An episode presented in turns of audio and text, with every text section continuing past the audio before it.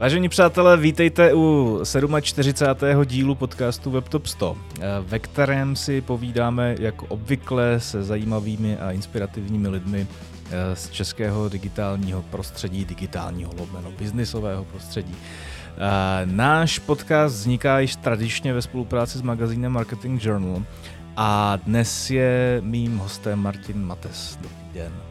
Dobrý den, já zdravím všechny posluchače a děkuji za pozvání. Já děkuji, že jste přišel. Eh, Martin je spoluzakladatel a šéf e-shopu Econea.cz. Eh, dnes to tedy bude výrazně víc jako bio než, než obvykle, za což jsem teda moc rád. A ještě krátce dopředstavím. Eh, Martin Ekoneu založil společně s Milanem Černým. Hmm. Už to bude nějaký pátek, 10 let, že jo? 10 let. Tak, no. A vy jste vyrostli za tu dobu do jednoho vlastně z nejvíc viditelných a nejúspěšnějších e-shopů s touto problematikou uh, držitelného e-commerce, řekněme u nás. Jasně. A uh, proto by bylo fajn si to tak nějak zrekapitulovat, ten, ten váš příběh a jakým způsobem jste začínali, jakým způsobem fungujete dnes a jak budete fungovat dále. A Moc rád. to, co, to, co, to, co mě samozřejmě zajímá, s většinou hostů začínám od toho tématu, jsou vlastně okolnosti vzniku Econej, to znamená, jak jste se uh, dali dohromady, jak vás napad nápad, že uh, ten trvale udržitelný biznis uh, má uh, nějaký ekonomický potenciál a budoucnost. Jo, uh, já bych jako na úvod řekl, že uh, vy jste říkal, že když jsme si uvědomili, že to má ekonomický potenciál mm-hmm. a budoucnost, tak vlastně ono tady, tady z toho směru jsme do toho vůbec nešli. Jo. To byla taková jako totální naivita. Mm-hmm.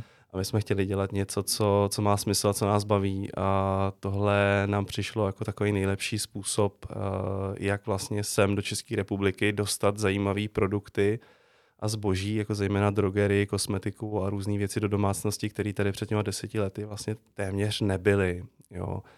Když před těmi deseti lety jako byste řekl ekologický praní, tak nikdo nevěděl, o co hmm. jde. Jako nebylo vůbec nic. Hmm. Já to trošku otoč, otočím eh, do genderové problematiky. Já, já bych Jasně. možná víc pochopil, kdybyste s Parťákem uh, řešili nějaký jako voříšky, datle jsem tady měl majitelku datlového e-shopu a Aha. podobný jako zajímavý, ekologicky laděný jako problematiky, ale kde vás napadly Kristova prací prášky? no tak ty prací prášky to není jako hlavní fokus, jo, ale ale já možná začnu trošku tím příběhem. Jo. Já, jsem, já jsem v té době už asi sedm let měl webovou agenturu, mm. studio, kdy jsme dělali webové stránky a Pavel Milan Černý eh, byl jeden z našich klientů. Uh, on vlastně si prošel nějakým vyhořením ve financích, takže on byl jako ze světa financí, vlastně toho jako tvrdého biznisu, nebo nevím, jestli to takhle můžu nazvat, ale prostě z toho biznisového světa zaměřeného na peníze a hledal vlastně někoho, kdo by s ním šel tady do toho nápadu, který dostal, když šel běhat. Jo. A on v té době dělal, dělal biznisového kouče. Mm-hmm a toho úplně nenaplňovalo, takže já jsem udělal právě web na, na to a hodně jsme si rozuměli a on přišel za mnou s touhletou myšlenkou. A mě to tenkrát strašně zaujalo, protože před těmi desíti lety tady vznikaly první loving huty a první jako salatery a tyhle ty věci a já jsem tenkrát hodně se o to zajímal, jako ten zdravý lifestyle hlavně z pohledu toho nutričního, že mě hodně zajímalo jako veganství a vůbec jsem se poprvé ve svém životě dozvídal, že ta strava, o kterou jíme, tak má jako zásadní vliv jo, na to zdraví a na tu výkonnost. Dneska už je to docela provařený téma, ale pro mě to byl jako velký objev. Uh-huh. A to už tady nějak bylo v té době a vlastně tady to, mm, ta ekologická domácnost, a která drogerie, kosmetika a tyhle ty věci, tak vlastně mě to přišlo jako ten krok dva. Jo, že taková ta strava, to je mi hodně blízko, to dávám jako do sebe, to je ten krok jedna. A pak asi to, co dávám na sebe nebo v čem žiju, tak je ten krok dva. A já jsem si říkal, ty to tady fakt jako není. Mm-hmm. To jako skoro nikdo nevěnuje.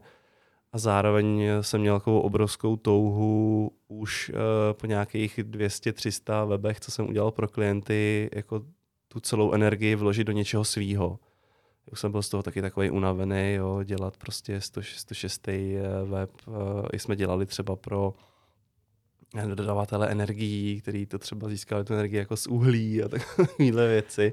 Jste původně nebavilo, teda no. programátor, vývojář, designer? Jo, jo, jo. Já jsem, já jsem vystudoval na ČVUT webové inženýrství. Okay.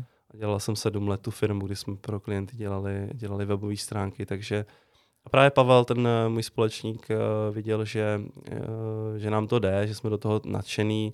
On zase měl větší zkušenosti z toho biznisu a z vedení lidí, tak jsme se dali dohromady a, mm-hmm. a vzniklo to. No. Okay. A jak probíhaly ty začátky? Je, je z toho, i, i teďka po těch letech je z toho cítit, že taky to nadšenectví, tak jak o tom mluvíte, mluvíte o tom hrozně hezky. A jak jste, jak jste ten, jak jste ten business, ten e-shop, ten nápad vlastně jako posouvali dál? Uh, přijdete, říkáte, uh, Pavla to napadlo Jasně. při běhání, tak uh, jaký byly další kroky? Já bych ještě to doplnil, abych byl úplně korektní. Když jsme na začátku byli tři. Ano. Uh, ještě vlastně uh, Michal Kubáň, a s tím jsme se pak rozloučili, no. Nevím teďka, abych to úplně nepoplet, ale tuším po dvou letech, uh-huh. no, tak jenom abych to doplnil. Kdyby to poslouchal, tak zdravím Michala. A každopádně ty další kroky, další kroky byly takové, že jsme si řekli, hele, tak, tak jo, všichni jsme měli ještě nějakou práci svojí, nebylo to, že bychom se do toho vrhli na full time a řekli jsme, hele, tak pojďme se pravidelně scházet a začneme dělat průzkum trhu, začneme prostě řešit, co v zahraničí je co bychom mohli sem dovážet. A začali jsme jako zkoumat vlastně tu, tu problematiku a inspirovali jsme se hodně v zahraničí, jak jako nejvíc asi ve Velké Británii a, a v Americe. Mm. No a začali jsme zkoumat hlavně to složení, chtěli jsme se v tom jako vyznat, jako nevěděli vůbec nic, jo, úplně nula. Takže jsme začali zkoumat jako to složení, jaká ta problematika vůbec je a začali jsme vlastně sami malovat čáry tom, jako, co pro nás bude ještě dobrý a co už ne.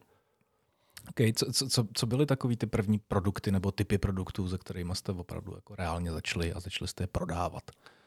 No, já si vzpomínám, že to byla drogerie, eh, jmenovala se BioD, právě z Británie. To bylo vyloženě jako čistící prostředky, jako úklidové prostředky, praní, a taková jako drogerie prostě.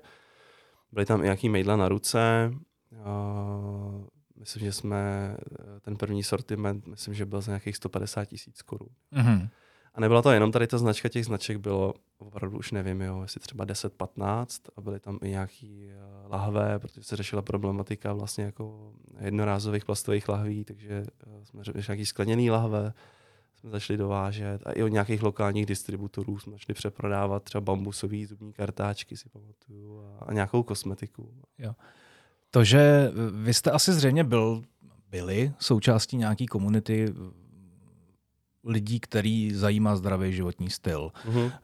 Ať už je to komunita lidí, kteří jsou vegani, vegetariáni, nebo lidi, kteří jsou Jasně. sportovci že, a tak dále.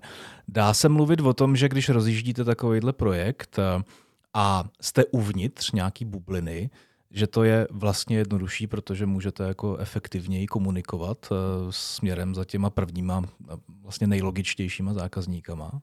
No, určitě. Jako já, já ani bych neřekl, že to je tou bublinou, ale spíš tím, když to ten člověk fakt žije. Když to opravdu žije, tak uh, potom, potom je to hrozně jednoduchý, protože vy nemusíte uh, jakoby vytvářet brandový marketing, jenom jako říkáte vlastně proč jste to udělala a jaká je tam zatím ta vize a vlastně ve všem je to cítit. Mm-hmm. To znamená, že tam jako odpadá takový to, jo, a teď my vlastně musíme si najít nějakou vizi a co budeme ven říkat a jak to budeme říkat a tak. Že tady v tom je to trochu jednodušší, ono samozřejmě, když ta firma pak je větší, tak už je potřeba tomu dát nějaký mantinely a komunikují za vás jakoby jiný lidi nebo ty zaměstnanci, tak už je potřeba tomu dát nějaký řád. Ale ze začátku uh, vnímám, že tady v tom je obrovská síla toho, pokud tam zatím je fakt nějaká hluboká myšlenka, člověk to opravdu žije, tak i já se jako divím zpětně, když se bavím třeba s lidma, co už u nás jako dlouhodobě nakupujou, jak moc to z toho cítějí. Že já třeba jsme dlouho tu snahu ani cíleně jako neměli, že bychom se jako snažili tak a teď prostě lidi to musí vnímat takhle a musíme říkat všude tohle a tady je brand manual a takhle, to, to jako nebylo a vlastně i tak ten brand vlastně se stal v té naší nice takovým love brandem. Uh-huh. Uh, zajímá mě na začátku, jo? Když, Jasně. když jste uh, měli jste objevenou myšlenku, už jako víte, co chcete dělat, víte, na koho to chcete komunikovat primárně, oni se ty lidi posléze na sebe nějak nabolujou. A teďka jak, jak, jak do toho? Co byste vlastně jako poradil lidem, kteří mají podobný jako sveřepý nápady, Jasně. jako byste měli před těma deseti rokama? Uh, jestli jako je důležitý mít na začátku fakt jako vymazlený web, který to umí komunikovat sám za sebe, uh, nebo e-shop, mm-hmm. uh, nebo tohle to je vlastně jenom taková nějaká platforma, která už nese tu jako základní informaci a je potřeba uh, se prezentovat prostřednictvím nějakých uh, komunitních kanálů, eh, zajímavých skupin, jo, který jo. si tu message mezi sebou řeknou. Já si myslím, že na to neexistuje univerzální rada. Já si myslím, že všechno by to mělo být nějak jako aligned nebo nějak srovnaný, že to musí být cítit jako ze všech těch kanálů. Ono taky je hodně důležitý, že pokud děláte biznis, který reaguje na nějakou poptávku, která už je, tak je to velmi rozdílný oproti té naší cestě, kdy my jsme přicházeli na trh s něčím, co nikdo nevyhledával a nikdo nevěděl, že to chce. Mm. To znamená, že my jsme potřebovali jako vůbec lidem jako ukázat, hele, tohle to existuje. A člověk řekl, aha, to jsem vůbec nevěděl, že existuje, to chci. Jo, to znamená, že pro nás bylo na začátku velmi obtížné vlastně hledat ty první publika, protože i třeba na základě nějakých analýz klíčových slov to nebylo vyhledávané a nám v tom, my jsme hodně vsadili na, na mailing a vsadili jsme na PPCčka, který vlastně jako byly cílený na slova, které nebyly vůbec spojený s tou ekologií, hmm. ale vlastně jsme jako trošku disruptovali to klasické hledání uh, tím, uh, tou alternativou a je potřeba říct, že před těmi deseti lety třeba reklama na Facebooku bylo něco, novýho úplně, nikdo to neuměl a když to někdo dělal, tak to bylo jak když dneska někdo dělá TikTok, tak to mm. bylo mhm. přesně takový jako jo, ty jo, ty už děláš tu, tu, tu reklamu na tom TikToku, jo, ty jo, tak bych možná taky mohl začít, jo. Pomohly to... vám ty nové sociální sítě v té době eh, tenkrát k nějakému no, vlastně já si, já si vzpomínám, že eh, ty první dva roky, ještě jak jsme to dělali vlastně u těch našich prací a tak, tak bylo to velmi jako obtížné to odlepit od země. Hmm a pamatuju si na jeden moment, kdy jsme začali dělat reklamu na Facebooku, kdy jsme vloženě začali už jako zlítávat, když to tak řeknu. Mm-hmm. Ten Facebook byl pro nás uh, úplně zásadní. Na těch sociálních sítích tyhle ty témata alternativní jo, a, a, ekologie, ochrana životního prostředí a tyhle ty, nebo upozorňování na ty negativa, tak jsou, hodně to tam sedí, hodně to tam jako vrčí, lidi to komentují, lidi to zajímá, lidi to jako minimálně to chtěli jako vidět, jo. dneska už je to zase trošku jinde. Jo. Mm. Vy o sobě dneska říkáte, že uh, chcete být nadále nejudržitelnějším e-shopem v České republice, uh, což eh, nutně musí narážet na nějaký vlastně jako výkonnostní mantinely. Že? Prostě jestli chcete neustále držet tu myšlenku, tak je ta myšlenka svázaná asi zřejmě nějakým jako produktovýma, uh, produktovou nabídkou potenciální Jasně. a samozřejmě, samozřejmě cílovou skupinou. Um, jakým způsobem, jakým způsobem uh, s touhletou myšlenkou v zádech, která se zdá vlastně jako neprokopnutelná, dál rostete? Jak se vám to daří? No, nám se dařilo růst jako ze začátku víc než dvojnásobek meziročně. Mm-hmm. Jako prvních sedm let jako rostlo obrovsky. A pak samozřejmě jsme narazili na, na nějaké limity toho českého trhu a velikost té uh, naší niky a ten růst začal, začal zpomalovat. A je to taky jeden z důvodů, proč my se jako snažíme teďka uh, přemýšlet jako uh, a trošku jdu na ten váš dotaz takovým velkým obloukem. Jo. Ale, v pohodě ale my jsme ze začátku byli hodně jako uh, takový černobílí. Jo. Ono, když prostě to tady vůbec není, tak uh, když si člověk stoupne do nějakého tématu, tak většinou stojí zase v tom druhém extrému. Jo, a to jsme přesně byli my, i proto jsme měli slogan, nebo stále máme e-shop pro každodenní hrdiny, protože on to byl trošku ten boj, jo? že to bylo takový to, ty už seš uvědomělej a ty už ne, jo? černá, bílá, ty seš mm. vegan a ty ničíš planetu. Jo? Bylo to takový hodně jako i militantní jako mezi těma lidma.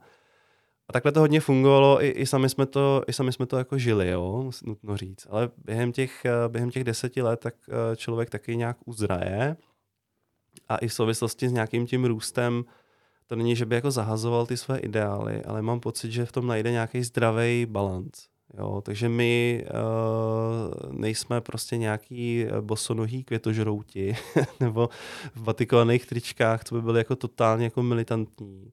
A naopak se v tom jako snažíme víc uvolnit a uh, tento rok budeme vlastně uh, dělat revizi celého brandu, komunikace a spouštět uh, nový web a ten náš nový claim je vymazlená přírodou což je vlastně jako velký posun od toho, všichni budeme ty hrdinové, musíme tady všichni bojovat a když poletíš letadlem, tak se třikrát zbičuj, protože si tady jako spálil spoustu jako paliva, vyprodukoval hromadu CO2 a tak dále. Tak od tohohle toho hodně jako ustupujeme, protože i já, jak eh, člověk nabývá nějakou tu životní zkušenost a trošičku mu to začíná být víc jasný, tak mám jako pocit, že pokud uh, ta ekologie a udržitelnost nebude jako sexy, nebude to zároveň fungovat a nebude to zároveň za uh, normální peníze, tak to jako nikdy nebude mainstream, nikdy to nebude fungovat. Jo. Jakmile to nebude win-win-win, tak si myslím, že to jako nemůže fungovat. Takže my hledáme ty cesty, které jsou jako který obsahují to všechno. Že to funguje, je to pěkný, baví mě to a je to za nějaký normální peníze, aby to mohlo fungovat. Za těch deset let, co jste na tom trhu, nastala v rámci toho trhu, aspoň dle mýho jako velmi laického vnímání, poměrně jako radikální změna. Ve smyslu Jasně. tom, že vlastně jako všichni retaileri, kteří jsou aspoň trošku uvědomělí na tuhle tu vlnu postupně najíždějí taky, že mm-hmm napadá mě DMK úplně je, je, je, jednoznačně. A jakým způsobem vy vlastně jakoby, jak, jak vám to moc hází um, uh, vidle do, do, tý, do toho, jakým způsobem jako komunikujete a chcete komunikovat nadále, uh, když vám tu vaši vlastně jako základní předanou hodnotu berou ty velký mezinárodní hráči občas? No, uh, je to tak, ono v podstatě mizí ta konkurenční výhoda typu, ale to nikde neseženeš, jenom hmm. tady. Jo. Nikde to nemají, můžeš si to koupit na Econea.cz. Jo. Tak tohle to vlastně časem, už to jako mizí velmi a časem to zmizí úplně, protože taková Econea může být potom jeden regál v Tesku, jo, kde mají všechno, a mimochodem i tohle, hmm. nebo na rohlíku, takže my tohle, my tohle si uvědomujeme. A proto my chceme se stávat tou speciálkou, která má tu, má tu šíři a jsme, jsme ochotní jako rozpitvat to složení opravdu jako do detailu. To znamená, že to třeba Rohlík nebo Tesco jako to nikdy dělat nebude. Oni budou jako mít ty, ty velké značky, ty, ty nejoblíbenější, které lidi chtějí, ale my tomu říkáme pracovně jako cukrárna, jo? že prostě k nám, my chceme právě se soustředit na ty ženy, které přijdou do té cukrárny a budou mít jako obrovský výběr i značek, které jsou třeba malý, na který třeba jsou pod rozlišovací schopností těch, těch velkých hráčů. Mm-hmm. A bude si jako ta žena, uh, jsme soustředíme hlavně na ženy teda, tak uh, bude si moc jako vybrat mezi těma nádhernýma věcma, mezi těma všema lentilkama, který prostě jí sami naskáčou do košíku. Jo, prostě. a, a všechno to bude jako uh, stále jako uh, eko v biokvalitě a jako prověřený, ale vlastně bude tam, i, bude tam spíš tady ten aspekt, jo, že na začátku ta Ekonea měla takový ambice, jako jo, byl obrovský obchod, kde si to všechno jako koupíš, ale ono to spíš jako směřuje k té velké specializaci. Hmm. A i se jako ta biznisová linka toho jako přesouvá do toho velkou obchodu, kdy vlastně, když tady na tom trhu uh, roste spousta konkurence a spousta hráčů, kteří to chtějí prodávat, tak, tak my si jako stoupneme do toho, OK, tak to budete muset brát od nás, protože my jsme výhradní distributor těch značek, hmm. nebo uh, i něco vyrábíme, tak vlastně se ten biznis i začne jako eh, diverzifikovat do toho velkého obchodu. Hmm. Trošku mi z toho jako vypadává, že, že ta cesta může být právě v tom, co jste trošku naznačil, něco trošku vyrábíme, a ve smyslu jako privatizace některých těch brandů pod značku Econea, je to, je to jo. jako typuju to správně? Jo, je to, je to směr, kterým se díváme. Nemusí to být značka Econea, ale prostě jakákoliv privátní značka. Mhm. A když se člověk podívá na ten, na ten e-commerce trh dneska, tak v podstatě uh, každý jako úspěšný uh, jako e-commerce hráč tak prostě má jeden na těch privátních značkách. Jo. Buď si to nechává vyrábět, hmm nebo vyrábí, jo, nebo to jede pod vlastní značkou, ať už je to prostě Grizzly, ovečkárna, Bush, prostě tak všichni mají ty vlastní značky, jo, takže to je něco vlastně, co, co chceme dělat i my, protože to je jediný způsob, jak si myslím, že může být jako ekonomicky úspěšný e-shop v dnešní době marketplaceů a toho, že rohlíků prostě, tak hmm. to podle mě jako jediná cesta, jak to mít jako nějak smysluplně ziskový. No. Hmm. Jak jste na tom po těch, po těch letech existence z hlediska nějaký diverzifikace toho zákaznictva vašeho ve smyslu, a jaký procento těch lidí u vás nakupuje pravidelně a jaký procento jsou ty jako no, no, novozákazníci, akvizice? Mm, mm. Jsou ještě lidi, kteří vás neznají a, a přicházejí k vám? Jo, určitě, určitě. Ono jako, mm, když se člověk pohybuje v té bublince, tak nás jako znají, mám pocit, skoro všichni, mm. ale jakmile z toho vykouknu hlavou, tak nás nezná nikdo. Jo, že zase tak známí nejsme. člověk má tendenci myslet, že nás každý zná, ale tak to jako vůbec není. Takže ten potenciál tam, tam pořád je a já jako věřím, ta základní myšlenka se opírá o takovou nějakou latentní poptávku, jo? že prostě ve, ve finále, v konečném důsledku jako každý chce žít jako ve zdravé domácnosti a být jako zdravý. Jo? Ale někdo tomu dává nějakou energii jako prioritu, vyhledává aktivně nebo ne, ale ono, dokud prostě tohle to bude téma, tak eh, my máme důvod existovat. Jo? Hmm. V momentě, kdy legislativa zakáže jako všechno špatný a bude se dát koupit jenom už to dobrý, tak my jsme splnili jako naši misi a už nemusíme existovat. Nastanou takový časy podle vás? Blíží se něco takového? Myslím si, že ne. Já si myslím, že se to určitě bude zlepšovat, bude se to zvostřovat, ty látky se budou jako nějak zakazovat, ale myslím si, že to je jako dlouhá cesta před náma, že dřív než za 10-15 let, mm-hmm. 20 to jako nebude. No říkáte, vlastně naše mise je dokončená ve chvíli, kdy budou zakázány eh, jedy. a jakým způsobem se vy jako firma angažujete v tom, aby se to skutečně stalo? To je dobrá otázka, já už jsem ji párkrát dostal. A mám pocit, že my se do toho legislativního procesu tuhle chvíli jako nezapojujeme, ani nějak jako moc nevíme, jak bychom mohli. Jo. Uh, myslím si, že my jsme to vzali za ten konec, že chceme jako ty lidi edukovat, psát o těch tématech a vlastně ty informace jako šířit výrazně rychleji, než třeba postupuje evropská nebo česká legislativa, jo, která prostě, pokud se nějaká látka objeví na černé listině, už jsou známé studie, které potvrzují nějakou karcinogenitu, tak to může trvat prostě pět let, než se ta látka skutečně zakáže. A pak jsou ještě nějaké ochranné lhůty, protože se to nějakou dobu vyrábí, je to na skladech, takže to nemůže se to změnit ze dne na den. To znamená, že když eh, ten člověk to sleduje, tak může být výrazně rychlejší. Jo. Uh-huh. Um, už jsme to tady nakousli párkrát. Eh, to sledování ve vašem oboru toho, co je, je dobrý a co je jako hmm. akceptovatelný a co je špatně, bude výrazně komplikovanější než u mnoha jako jiných eh, e-commerceových podnikatelů. Eh, zajímá mě, jestli máte nastavený nějaký proces vlastně výběru produktů, který do toho e-shopu postupně jako vkládáte dodavatelů, hmm. že jo? Jestli, no. jestli, jestli žijete už v nějaký stabilizovaný bublině nebo furt musíte koukat kolem sebe, musí to být docela náročný. Docela jo, no, je, je to náročný, máme tam, měli jsme v minulosti jako oddělení celý na to, teď jsme to trošku zredukovali. Uh, jednak proto, že už jsme to téma jak hodně proskoumali, že není potřeba jako tolik, uh, tolik té energie, ale uh, těch látek je, to jsou prostě vyš, vyšší desítky tisíc látek, co, co v té kosmetice a drogerii může být. Jo. Takže my využíváme nějaký placený zahraniční databáze, který uh, ty látky vlastně všechny tam jsou zalistovaný, mají nějaké hodnocení, mají k tomu přiřazené studie a vlastně každý produkt Eh, než my ho naskladníme, tak projde tady tím, že opravdu každá složka v tom složení je nějakým způsobem zkoumaná. A tohle je vlastně si myslím ta nejjednodušší část jo, toho. Ta nejtěžší část je, že jsou věci, které nelze ověřit, není možné to vědět, potom je potřeba se spolehnout buď na vyjádření toho výrobce, anebo, nebo eh, to tam dát a říct, jako komunikovat nevíme, anebo to úplně zakázat. A takovéhle věcí je překvapivě hodně.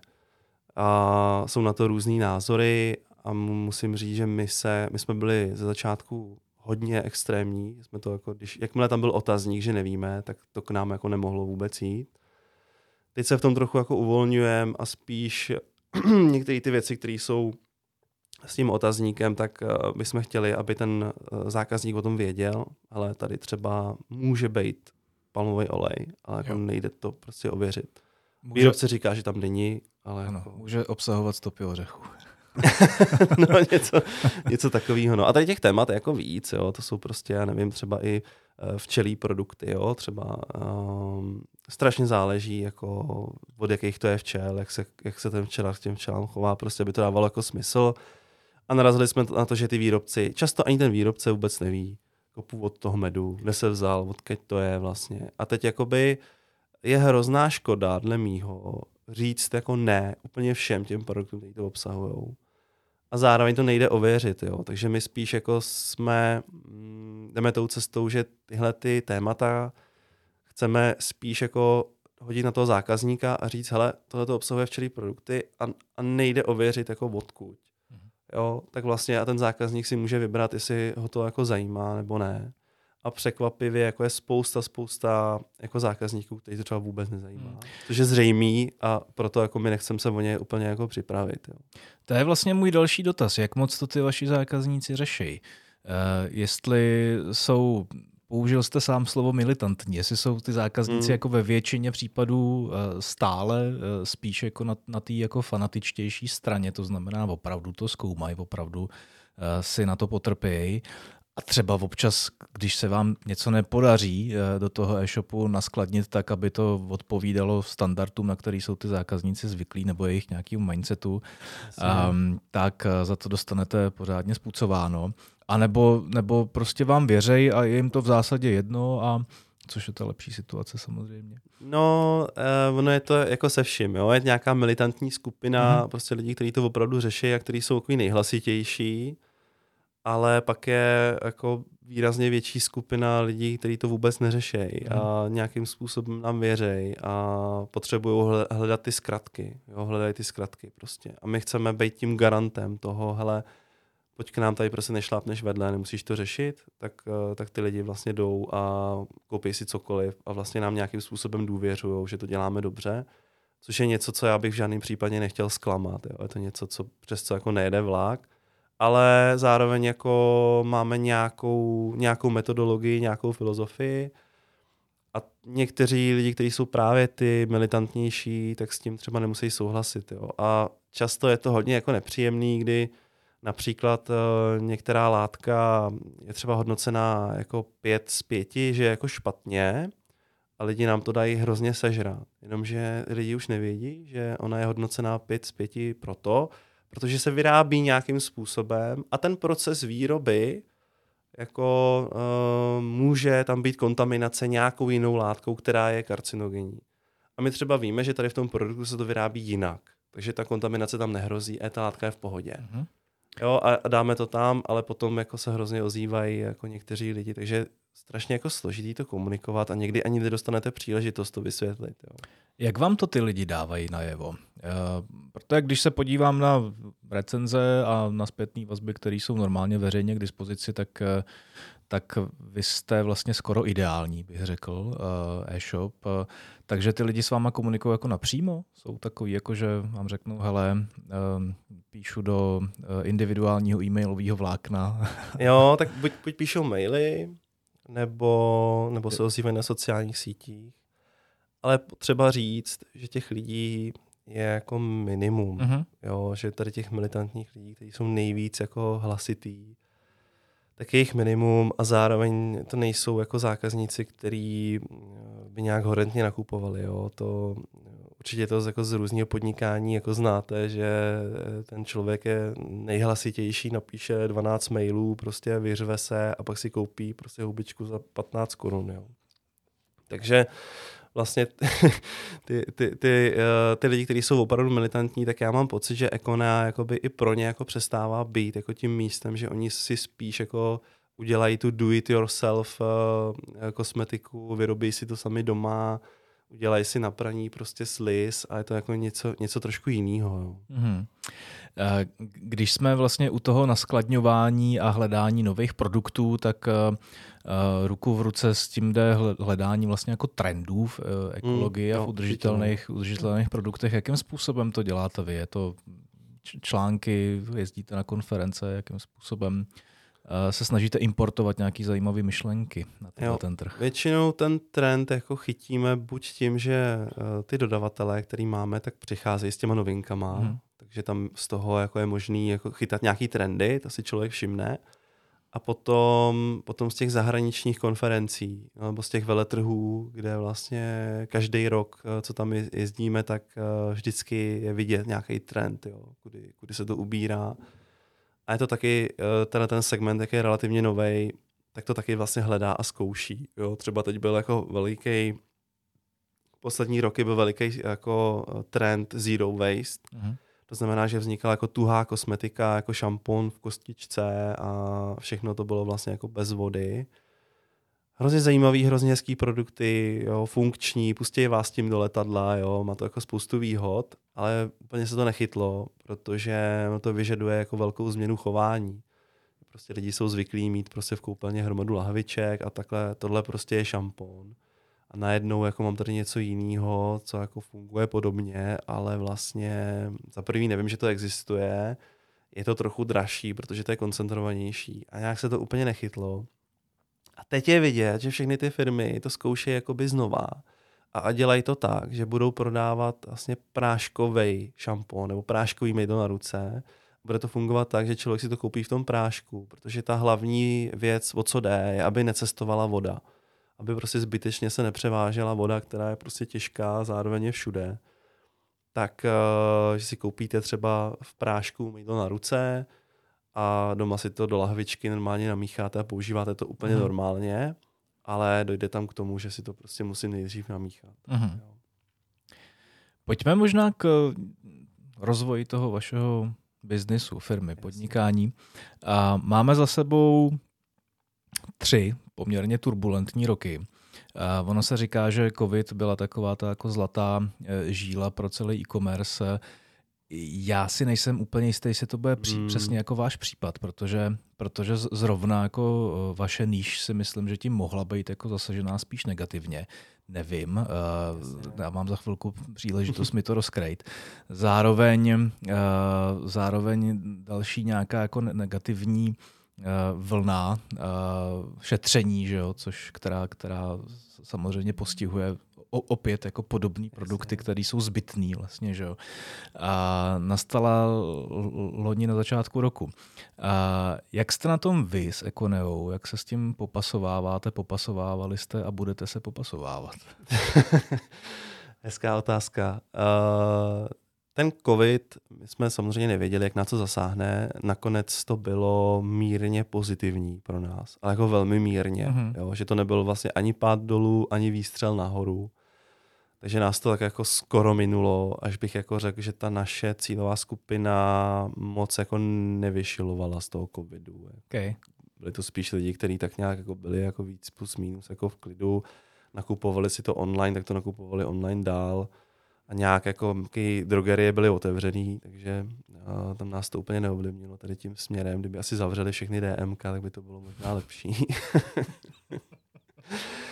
Ale, takže nás to tak nějak jako mm, výrazně neovlivnilo, spíš to bylo do pozitivná. A spíš pro nás jako začal být problém ten eh, začátek minulého roku, kdy vlastně tou Ukrajinou nějakým způsobem začali lidi eh, výrazně šetřit a to se nás dotklo jako hodně, hmm. protože uh, už jak jste to, už jste to tady zmiňoval, ty naše věci jsou zbytné a v momentě, kdy uh, řeším, jak zaplatím jako nájem a energie, tak jako a potřebuju opravdu ušetřit, tak no tak první, co jde ze stolu je, že nekoupím si prostě prací prášek za dvě stovky, ale koupím si ho za 50 korun. Mm. Mm. Um, no, a teďka pojďme dál. A jak, mm. jak, jak, jak, jak, jak z toho? Uh, respektive byl nějaký jako aha moment, kdy jste si to uvědomili, jakože uh, chápu, že to jsou asi výsledky, které vidíte jako ve svém účetnictví a vidíte je v Google Analytics třeba. Mm. A nicméně to, že můžou být v některých měsících výkyvy, to je zcela normální. Tak jako byl, byl tam takový ten moment, kdy se vám fakt jako roz, rozblikalo to červený světilko nad hlavama a řekli jste si, hele, musíme jako něco strašně změnit? Byl, no. Byť teda ten, ten narrativ byl trošku jiný. My jsme měli v uvozovkách štěstí, mm-hmm. to, že vlastně my jsme začali řešit nějakou interní krizi už jako pár měsíců předtím, protože uh, to asi není žádný tajemství, já už jsem to párkrát různě, různě zmiňoval, ale uh, vlastně v průběhu toho covidu, kdy jsme to měli jako mírně do pozitivna, tak jsme měli nějaký plán růstu, ten se úplně nenaplnil a my jsme řešili už jako, co, co s tím budeme dělat, protože nějaký hlavně mzdový náklady byly naplánovaný na jiný čísla. Hmm.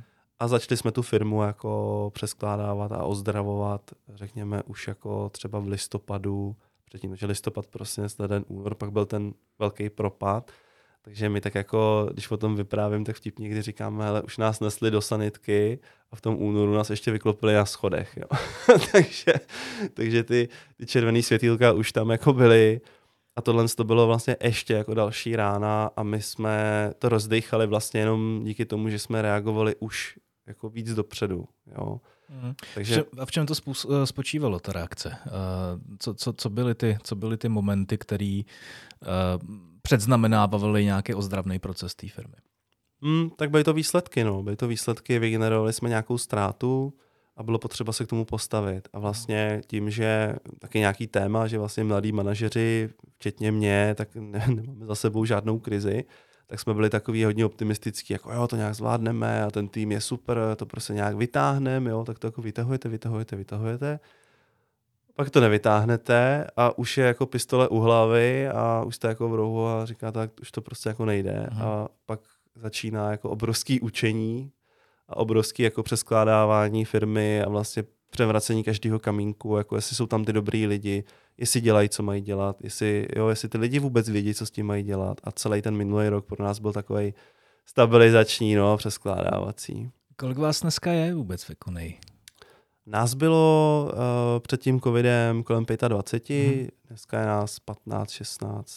Takže jste to skrouhli o skoro polovinu. Skrouhli. A no. jak jste to, to je vždycky hrozně, hrozně jako zásadní komunikační uh, problém, že takovýhle hmm. věci hlásit dovnitř do toho týmu, který je nějakým způsobem kompaktní, 25 lidí je málo lidí pořád, že? Jasně, to je takový kamarádský kolektiv. Uh, jak jste se s tím poprali? No, to, bylo to zajímavé, no. byla to prostě velká, velká jízda, protože uh, tím, jak jsme byli jako neskušení v tom stavění firmy a stavění managementu, tak to nebylo jako, že by tam byl nějaký elitní tým, který by na to začal reagovat. Jo. Bylo to strašně různý a vlastně uh, bylo to obrovské učení, jo. když prostě hmm. člověk do takového týmu řekne, hele, prostě nedaří se, musíme s tím něco dělat, tak jako někdo, někdo, někoho to aktivizuje, někoho to naopak jako zvedne ruce a řekne, ale za to já nemůžu, prostě jo, tak to tady blbě řídíte, jo, a tak dále. A byly tam se různé reakce a bylo potřeba tohle fakt narovnat, jo. Hmm. A to, to největší téma, který ten minulý rok bylo, tak bylo téma odpovědnosti. Že vlastně já jsem zjistil tady tou událostí, že jsme neměli management, který by jako přijímal zodpovědnost. Jo, a to jednou zaznělo na, na našem meetingu kdy jako zaznělo, ale ta firma je v takovémhle stavu kvůli vám. Mm-hmm. Kvůli vám všem, co jste tady. Mm-hmm. Schůzka managementu. Mm-hmm. Jo, to je prostě vá, jako náš výsledek prostě. Jo, a tohle bylo něco, co bylo jako nepřijatelné pro některé lidi. Vlastně mě to jako udivuje do dneška nějak a bylo potřeba to jako narovnat tohle. Jo. Mm. Takže rychlý proces teda. Jo, jako relativně rychlej, no. okay. jako nebylo to ze dne na den, jako že v pondělí se rozhodnu a ve středu Jasně. prostě propustím 10 lidí, ale bylo to prostě 3-4 měsíce, no. Což je rychlej proces. Je to rychlej proces. Uh, jak vám v tom pomohl, nebo co jste museli dělat za optimalizační procesy v rámci vašich komunikačních kanálů? Bavme se chvilku mm, o marketingu jasně. samozřejmě, protože to je důležitý téma, především na této platformě. uh, tak uh, kam jste nejdřív krouhali investice, posilovali jste, co jste posilovali, uh, co jste naopak museli, museli utlumit, zajímá mě vztah výkonu versus brandu versus jasně, nějakých investic jasně. do webu a tak dále. No, tím, že ta situace jako nebyla, nebyla úplně nejlepší, když to řeknu tak jako... Uh... Zachránil vás mailing. A tak mailing pro nás je vlastně mm, stabilně jako jedním z nejlepších kanálů, to je jasný, tak hmm. jsme tam vymýšleli, jako jak, to, jak to přitáhnout. Já začnu nějak postupně. Jo. Co se týče webu, tak uh, tam vlastně došlo k velkému vystřízlivění taky, že my jsme si řekli, hele, možná je fakt jako blbost, když jako e-shop naší velikosti má prostě vývojový tým, kde je pět lidí a vyvíjíme si tu platformu jako sami. Jo, a my jsme na to byli nějaký jako hrdí, jo, jak už jsem říkal v úvodu, že prostě já jsem to programátor, já jsem jako umím, měl jsem tu agenturu prostě, tak jsme si to chtěli vypiplat, postavit jako sami a pak jsme šli do bodu, hele, to je možná jako blbost, protože už nás předjeli ty Shinkanzeny těch krabicových řešení a my tady na té drezince jako nedojedeme, jo, jen tak prostě. Takže my jsme se rozhodli zrušit úplně celý IT tým a padlo rozhodnutí, hele, půjdeme prostě na platformu jako třetí strany, která sice bude mít nějaké nevýhody, ale ty výhody tak výrazně převažují. Nechci teďka zabíjat do nějakého velkého detailu, jo, ale prostě stejně ten vývojový tým jenom napojoval nějaké služby třetích stran jako přes API a ty krabicové řešení už mají napojený všechno. Jo, takže... Na tom krabice jako ještě nejste, ale tam, tam ještě bude, nejsme, budete, že? ale uh, dneska je 7. února za 20 dní. Oh, oh. Držím palce. Já vidím ve vašich očích hodně zkušeností se pouštěním nových webů. No ale finišujeme, finišujeme a budeme přecházet na, na Shopify jako z mnoha důvodů. Tady to bylo jedno jako rozhodnutí, který jako ušetřilo prostě neskutečný peníze. Což musela teda duše jako programátora dost, dost zaplakat, ne? No to jo, no jako nejdřív jo, ale potom jsem se do toho Shopify dost jako zamiloval. Jo, tak dobrý. Je to, tam je jako spousta možností, jak se jako programátor, programátorský srdíčko může nasytit. Takže to nějak jako tohle, tohle, tohle dobrý, tak to byl jako veliký krok, co se týče toho marketingu, tak uh, jsme začali samozřejmě, no samozřejmě, to je blbý slovo, ale utlumovat nějaký brandové aktivity, které neměly nějaké jako jednoznačné výsledky, které jsou jako dlouhodobý, neměřitelné, tak to jsme začali utlumovat.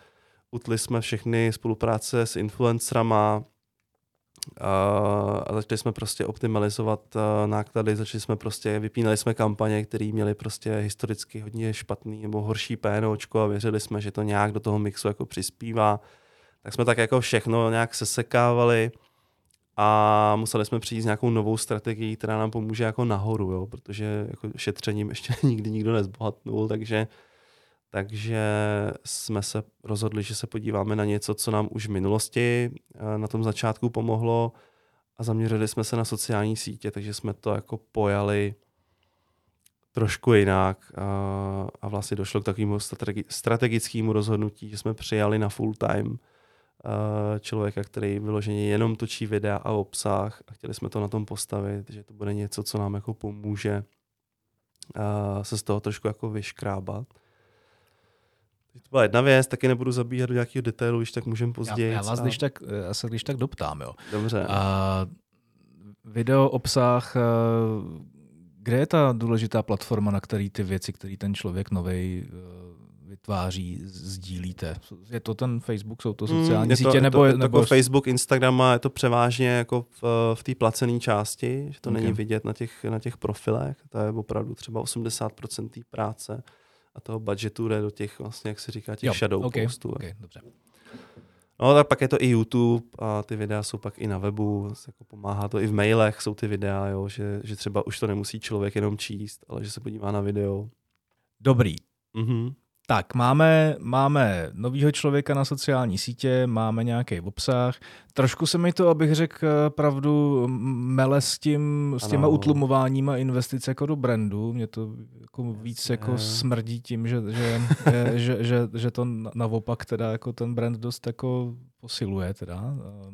Jo, ono to posiluje, ale tak ono takhle, jo, ono to, co tak poslouchám diskuze, tak je velký, jako, velká tendence to jako oddělovat úplně, jako jsou úplně jiný světy, jo, buď dělám brand, nebo dělám výkon, ale i když dělám ten výkon, tak dělám zároveň i ten brand, jo. Ten brand se propisuje vlastně do všeho a když si dám na to pozor a ten výkon dělám dobře, tak si tím vezu i ten brand vlastně. Jo. A když teda bereme tu, tu novou etapu tak, eh, a novou strategii, o který jste mluvil, jak, jaký je ten základní jako přístup? Je to fakt to tvrdý PNOčko prostě a, a v, v kombinaci s nějakým novým přístupem ve smyslu komunikace prostřednictvím video obsahu?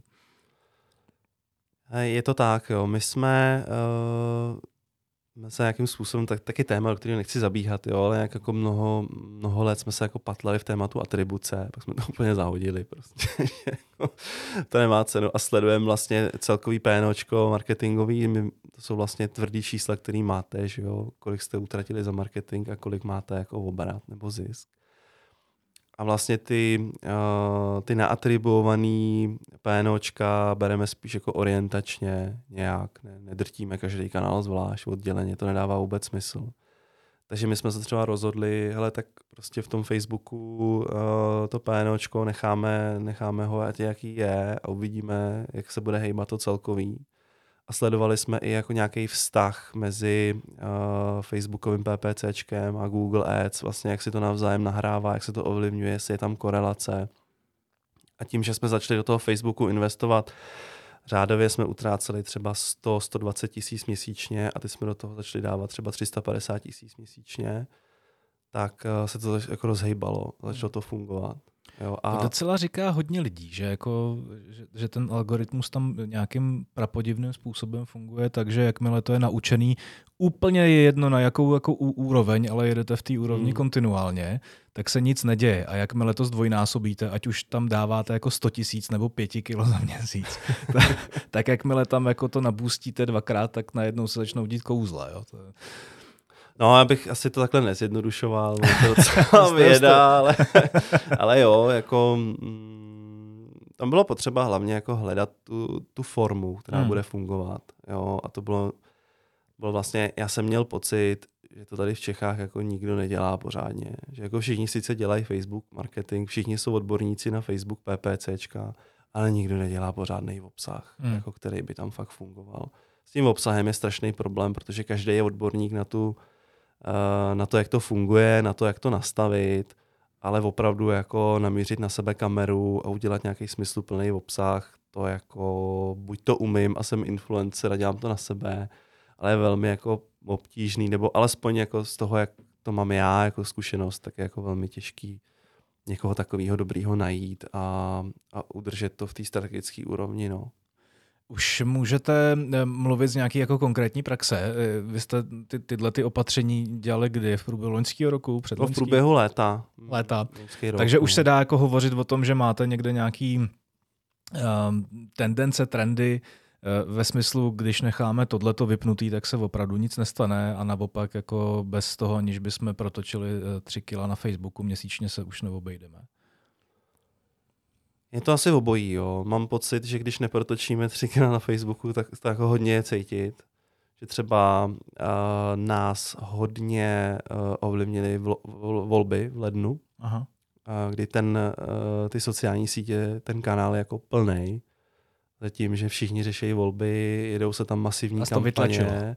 A nás to vlastně jako vytlačí, protože okay. se ten prostor se výrazně prodraží Což jako v našem případě znamená, že spíš uh, se nezobrazujeme a nedokážeme jako utratit uh, ty peníze, protože zase nějaký pénočko hlídáme, to zase jako ne, že ne, že to není úplně wild, wild west, jo, takže uh, tady v tom je to jako zranitelný, jo, my si to uvědomujeme, bohužel zatím jako moc jsme nepřišli na to, jako jak to, jak to rozpustit jinak než jako investicí do brandu, kterou zase kontinuálně začínáme dělat, aby jsme měli jako levnější ty zákazníky, to je jasný.